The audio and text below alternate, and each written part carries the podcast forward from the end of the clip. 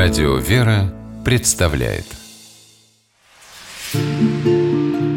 «Места и люди».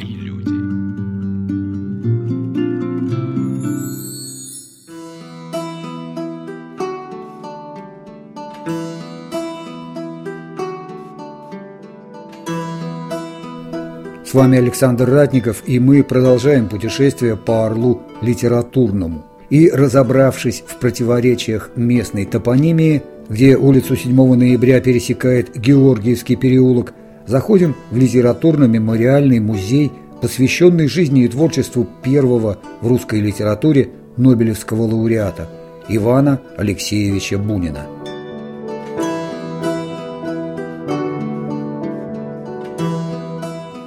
Костомарова Инна Анатольевна, заведующая музеем Бунина Ивана Алексеевича.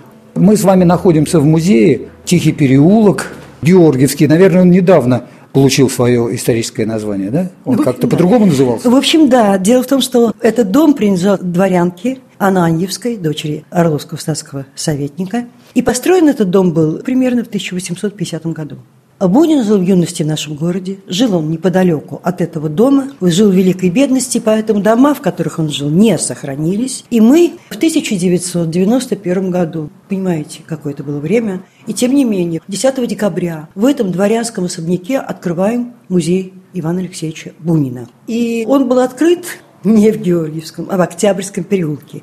Хотя историческое его название – Георгиевский. Пересекает этот ныне Георгиевский и ранее Георгиевский переулок улицу 7 ноября. А улица 7 ноября, как мы знаем, была Введенская. Бунин на этой улице жил, снимал комнаты. А название Георгиевского переулка связано с тем, что переулок тянулся далеко, выходил на знаменитую Болховскую улицу. Почему знаменитую? Потому что Бунин ее упоминает множество раз и в письмах, и в романе «Жизнь Арсеньева». И выходил он на Георгиевский храм. Отсюда название переулка. И когда мы открыли музей, я нашла этот дом, и был такой период, когда возвращение старых названий происходило. Да, возвращение исторических названий – это как раз 90-е годы. 90-е годы. Вот после открытия музея я обратилась с письмом, и этому переулку вернули название Георгиевский. Продолжу про топонимику немножко. А улицу 7 ноября мы когда-нибудь сможем? Не успели вернуть название историческое, Введенской улицы. Название понятно, с чем связано. С тем, что Введенский монастырь, прежде, потом храм. Храм Введенский. Ну вот теперь улица 7 ноября. Ну и, собственно, давайте приступим. Но дело в том, что Бунин, проживший 33 года в эмиграции, был в Советском Союзе писателем запрещенным. Он не принял большевистского режима, нового строя, гибели России, как он расценивал революцию и преобразование. И, собственно, возвращение его памяти, его наследия начинается с середины 50-х годов. Начинает Бунин издаваться уже после смерти своей. Кстати, умер в один год со Сталиным, и тогда начинается хрущевская оттепель. А родился в один год с Лениным. Потрясающе. Так вот, в 1957 году в Орле открывается музей писателей-орловцев, и в этом доме открывается в одном из залов экспозиция, посвященная Бунину. Это увековечение памяти Бунина, возвращение памяти о нем, и начинается это с Орла. Это очень мне приятно сказать. И с этого времени начинается у нас формирование бунинской коллекции. Это была единственная экспозиция в мире, посвященная Бунину. И к настоящему времени эта коллекция не имеет себе равных. Она насчитывает более 6000 единиц подлинников. Это не только рукописи, автографы, иконография, но это и личные вещи писателя. Но вот если говорить об истоках его религиозного мировоззрения, то нужно, конечно, обратиться уже к детству. Бунин вспоминал, и не только в романе «Жизнь Арсеньева», но он вспоминал и в автобиографических своих заметках, что это чувство пришло к нему, когда ему было лет 8. Неожиданно умирает его младшая сестренка Саша. И Бунин был настолько потрясен ее смертью, а няня говорит: вот там теперь ее душечка в небе. Он смотрел в небо и хотел представить, так сказать, Бога в небе и душечку своей сестренки. Это стало неразрывно связано со смертью. Так оно и идет рефреном через творчество Бунина. И это, если говорить о творчестве, мощно усиливает чувство радости жизни, любви к жизни, понимаете? Говорит, он был привязан, он был в страхе, жил перед смертью. Нет, он же пишет «Жизнь Арсеньева». Но тут же появилось осознание, что у нас есть душа, и она бессмертна. Еще в неразвитом виде вот это религиозное чувство проявилось в нем. Он стал вести чуть ли не подвижнический образ жизни какое-то время. Читал жития святых, ел только хлеб и пил воду. В пост. Да, и даже какими-то веревками обматывал себя, как веригами. Но это шло, конечно, во многом от матери. От лампадки в ее спальне и от образов в серебряных ризах. От посещения храма. Любил я в детстве сумрак храма, вспоминал Бунин в одном из стихотворений. Понимаете, вот отсюда идут истоки. Но истоки, которые, в общем-то, имеют свою эволюцию. Бунин в процессе своего творчества, он исходит осознанно, может быть, изначально не до конца осознанно, из заповедей Христовых, и от Евангелия, который завещал жить в любви, в радости, если ты понимаешь, ради чего живешь и как ты спасаешь свою душу, с любовью, радостью. И вот на этом контрасте это убожество жизни вызывало жуткую боль Бунина. В процессе своего творчества Бунин мужает уже как религиозный мыслитель, мужает, растет. Маленькое отступление. Мы получили от наследников Парижского архива Бунина книги из личной библиотеки Бунина, среди них уникальнейшая книга, мало кому известная. «Жизнь Бунина». Автор – богослов Кирилл Зайцев, который потом принял монашество и известен был как архимандрит Константин. Миру он был литературоведом, но с богословских позиций. Он подходил к литературе. Бунин для него это была одна из вершин. И после получения Буниным Нобелевской премии в 1934 году Зайцев выпустил книгу очень маленьким тиражом. И вот мы были владельцами чуть ли не единственными этой книги, когда получили ее из-за рубежа. Так вот, весь путь Кирилл Зайцев просматривает как путь восхождения Бунина к Богу. Почему я сейчас вспомнила Кирилла Зайцева? Он мне очень помог понять Бунина именно вот с этой точки зрения, с этих позиций, православных, религиозных. И вот здесь, на этом стенде, среди фотографий, обнаруживают две: митрополит Евлогий и протоиерей Сергий Булгаков. Они оказались тоже ведь в Париже, в эмиграции. И Сергий Булгаков был выслан в 1921 году, и он же наш земляк, он уроженец города Ливны. У них не было, конечно, каких-то тесных дружеских отношений, но он встречался с ним. С митрополитом Евлогием он тоже встречался. Не один раз. Уже складывается свой, как мы знаем, русский Париж. Своим приходом, это единственный храм в Париже православный, вот здесь мы видим его изображение, это Александрово-Невский собор. И в этом соборе отпевали Тургенева, Шмелева, Шаляпина и Бунина. Бунин не мог вернуться долго к художественному творчеству. Дело в том, что вот первая книга, которая вышла в эмиграции, книга новых произведений – это сборник рассказов под названием «Роза Иерихона». Это настолько высокопоэтическое, мощное произведение, которое звучит как молитва, действительно, по уровню, по звучанию. «Роза Иерихона», вот она перед вами. Это удивительное растение, которое встретил Бунин в Палестине, в иудейской пустыне, в виде вот такого серого клубка. И это растение считается священным, это символ воскресения, символ веры в жизнь вечную. И Бунин пишет: странно, что назвали розой, да еще роза Иерихона – это клубок сухих колючих стеблей. Но есть предание, что так назвал его сам преподобный Савва. И вот это растение он называет волчец, злак, поистине чудесен. Будучи сорванным странником и унесенным от своей родины за 1000 верст, он годы может лежать серым, сухим, мертвым, но опущенным в воду тотчас начинает раскрываться, давать зеленые листочки и розовый цвет. И бедное человеческое сердце радуется, утешается. Нет в мире смерти, нет разлук, потерь, покуда жива моя душа, моя любовь, память. И вот такой клубок мы опускали на нашем пасхальном вечере в воду. И в течение 1,5 часа вот так эта роза раскрылась. Если ее достать из воды, на солнышко желательно, конечно, положить, то она потихонечку начинает закрываться и вновь превращается в клубок. То есть это символ веры в воскресение, жизнь вечная. И действительно, бедное человеческое сердце утешается и радуется. Так вот, я хочу сказать, что это еще и символ творчества Бунина. Потому что Бунин, говоря словами Боротынского, он унес с собой Россию в памяти сердца. Причем Россию ту, прежнюю. Сейчас есть такое географическое название, но она другая. Она другая. А вот ту православную Россию. И в эмиграции вышло 10 новых книг произведений Бунина. И каждая книга – это Россия, но воскрешенная им, оставшаяся в памяти и воскрешенная. И Бунин сам пишет: «Роза Иерихона, в живую воду сердца, в чистую влагу любви, печали и нежности, Погружаю я корни и стебли моего прошлого, и вот опять дивно прозябает мой заветный злак. И давайте вернемся к Нобелевской премии. Наверное, наиболее мощным таким произведением, связанным с воскрешенным образом России, это роман «Жизнь Арсеньева». Бунин завершил работу над романом в 1933 году, и, как писал уже мой упомянутый богослов Кирилл Зайцев в своей книге о Бунине, что в центре одухотворенный образ православной России. Это так. И вот здесь первая у нас публикация романа «Жизнь Арсеньева». Бунин до 1933 года трижды выдвигался и номинировался на Нобелевскую премию. Но было же очень много кандидатов, и у него были соперники и в русской литературе. 9 ноября 1933 года Бунину Шведская академия присуждает Нобелевскую премию, как написано в документе, за строгий артистичный талант, с которым он воссоздал в литературной прозе типичный русский характер.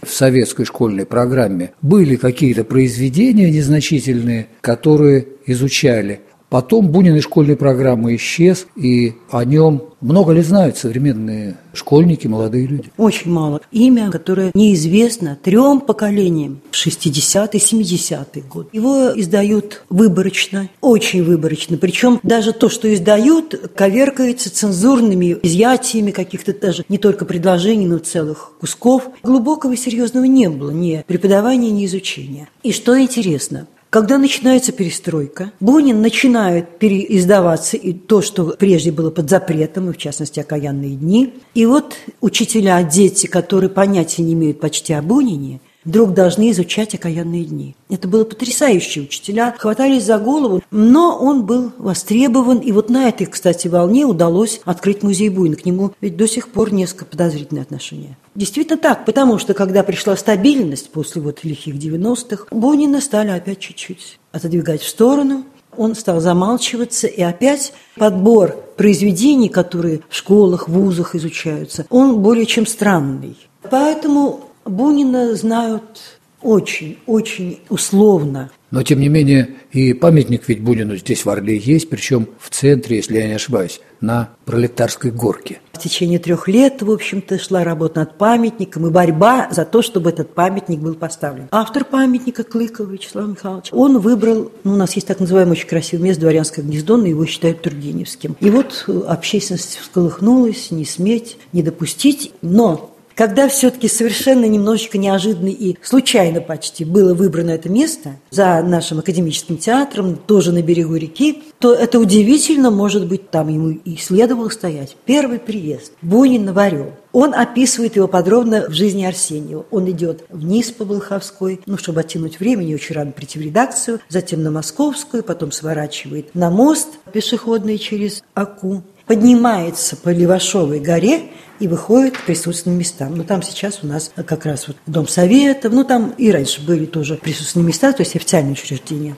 Первый путь, который он совершил по Орлу, шел через эту гору, которая потом называться стала Пролетарской. И судьба, в общем-то, вывела его на это место. Это удивительно.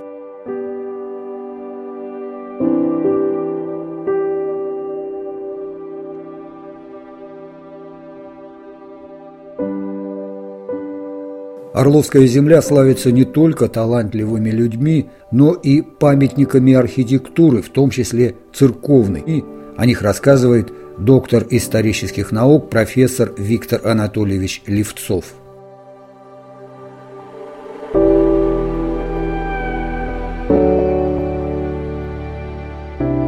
Орловщина не сохранила крупных каменных построек седой древности. Они в основном существовали деревянные и не раз были сжигаемы в период войн. Но мы видим, что уже с XVI-XVII века эти земли, освоенные московским государством, органично вошедшие в ее состав и ставшие сердцем Московской Руси, щитом Московской Руси, породили сначала самые старые сооружения. Это, в первую очередь, соборы монастырей. Это Богоявленская церковь в Орле, самое старое каменное сооружение в городе Орле. Это собор Богоявленского монастыря в Орле. Это собор Троицкого Оптиного монастыря в Болхове. Вот Болхов с его удивительным образом Древней Руси сохранившийся центр города с храмами и монастырями, двухэтажная застройка – это впечатление настоящего, перенесенного к нам древнерусского чуда. Тоже храмы монастырей самые древние там. Троицкий оптин монастырь, 1668 год. Царь Алексей Михайлович, Мария Ленишна, царица. Это Ливенский Сергиевский монастырь и другие соборы монастырей. Это древнерусская архитектура.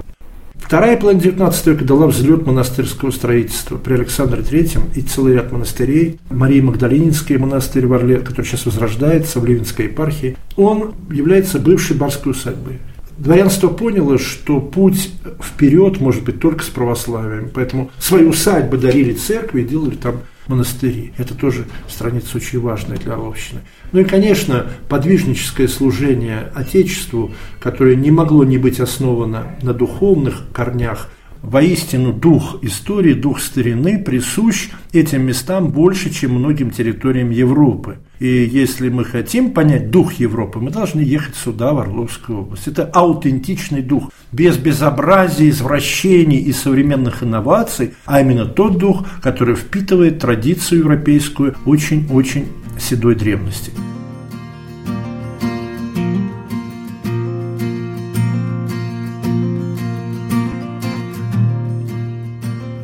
История Орловской и Ливенской епархий теснейшим образом связана с историей Орловского края. Ее знание дает возможность понять причины многих событий, характерные черты области и населяющих ее людей, ощутить духовный климат региона. А пополнить эти знания помогает паломническая служба Орловской епархии. С Евгением Гуровым я встретился в его рабочем кабинете.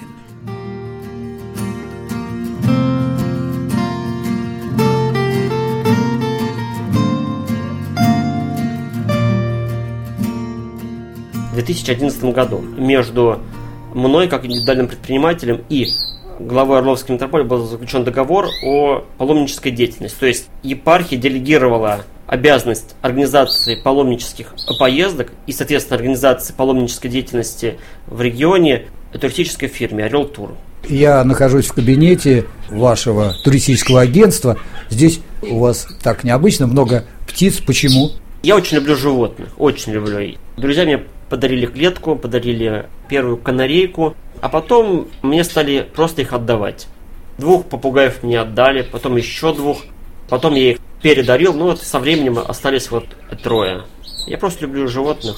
Вы человек православный? Безусловно, я больше 10 лет проработал в церкви, был алтарником Иоанна Крестительского храма. Соответственно, меня знали в епархии, меня знал владыка, и когда подошло время мне закончить институт, я открыл туристическое агентство. И мы обратились с предложением к руководителю паломнической службы епархии отцу Михаилу Жаркову с предложением организовать полноценную функционирующую паломническую организацию на паритетных началах. Вы организуете поездки паломнические для местных жителей, и вы принимаете гостей области, гостей города. Конечно, Орел находится на пересечении многих путей, мы равно удалены от огромного количества регионов. Это и Липецкая, и Брянская, Смоленская, Белгородская, Тульская и многие-многие другие регионы. Поэтому выездное паломничество в Орле развито очень хорошо. Мы очень много организуем поездок в близлежащие регионы. Это поездки, которые занимают сутки, 1,5, это максимум, в зависимости от расстояния и от программы. В сезон, в летнее время, в конце весны, в начале осени делаем много многодневных туров. Это Дивеево, это Псковские Печоры, это Валаам, это монастыри Валдая и Селигера и многое другое. Если говорить о приеме групп в Орле, это имеет место быть, но очень мало. За всю свою, деятельность наша служба приняла, групп, которых можно пересчитать по пальцам. Это группы из Москвы, это группы из Радонежа, это группы из Петербурга и была одна группа из Саратова. А как вы думаете, с чем это связано? Просто люди, живущие по России, не очень знают о тех святынях, которые располагаются здесь, на Орловской земле? Нет, вы знаете, осведомленность о святынях, все-таки есть. Это во многом связано с неразвитостью туристической инфраструктуры в нашем регионе. Это проблема не только паломничества, но и вообще проблема туризма в нашем регионе. Сейчас губернатор очень рьяно взялся за развитие туристического бренда, пригласил Грымова Юрия, знаменитого режиссера, который занимается продвижением Орловщины как туристического центра. Отсутствие приемлемых гостиниц, приемлемых в плане цены. То есть у нас либо роскошные отели, либо хостелы. То есть паломников нам разместить более-менее подобающей нет возможности. У нас нет возможности накормить людей. Это либо рестораны, это либо какие-нибудь бургерные. То есть это проблема не метрополии, а проблема города, проблема региона. У нас нет инфраструктуры, к сожалению. Хотя, когда появляются желающие посетить наш регион, мы стараемся приложить максимум усилий, чтобы показать святыни города, показать нам есть что. У нас есть дипломированные экскурсоводы в области православной истории и города, и вообще епархии, и показать есть что. Религиозный туризм и паломничество. Вот в чем вы видите разницу? Знаете, этот вопрос является темой моей дипломной работы. Когда я получал второе высшее образование на факультете сервиса и туризма Орловского нашего госуниверситета, я как раз взял тему паломничества, потому что паломничеством я занимаюсь с 2004 года. Религиозный туризм ставит своей целью эстетическое удовольствие, получение информации об истории храма, монастыря, об истории какой-то местности, в котором есть эта святыня. Паломничество главной своей целью ставит поклонение святыне, молитву и, как итог, стяжание благодати от этой святыни. И кого больше, паломников или туристов? Очень такой вопрос, это сложный. Конечно, за свою деятельность встречаешь много людей. Разные поездки, разные направления и, соответственно, разный контингент тех, кто туда отправляется. Есть места, в которые отправляются только паломники, которые едут помолиться, причаститься, побыть на богослужении. Это Оптина, допустим, Дивеево, какие-то малоизвестные монастыри Орловской епархии. А есть места, которые 50 на 50. Это и паломники, это и экскурсанты. Скажем, Валаам. Поездки в Москву к Блаженной Матроне. Это вообще отдельная история. Я для себя подчеркнул, что даже если человек отправляется в поездку не с целью помолиться, у него другие какие-то мотивы для этого. Моя цель как православного гида, моя цель как организатор этой поездки сделать все, чтобы хоть чуть-чуть у этого человека осталось какое-то представление об этом месте не как об каком-то красивом месте, а как о святыне. Моя цель – помочь человеку сориентироваться, и моя цель – сделать так, чтобы это был, может быть, первый, может быть, небольшой, но все-таки шаг к воцерковлению человека. Это огромная роль паломничества.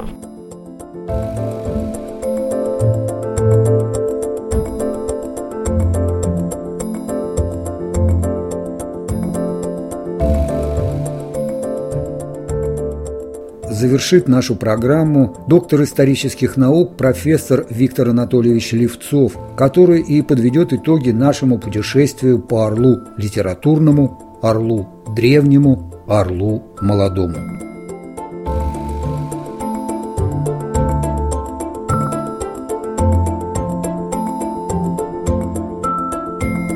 Когда сегодня говорят, куда должна идти Россия, должна ли она идти на запад или на восток, я этому немножко удивлен. Дело в том, что сегодняшняя Россия – наследница великих цивилизаций древности.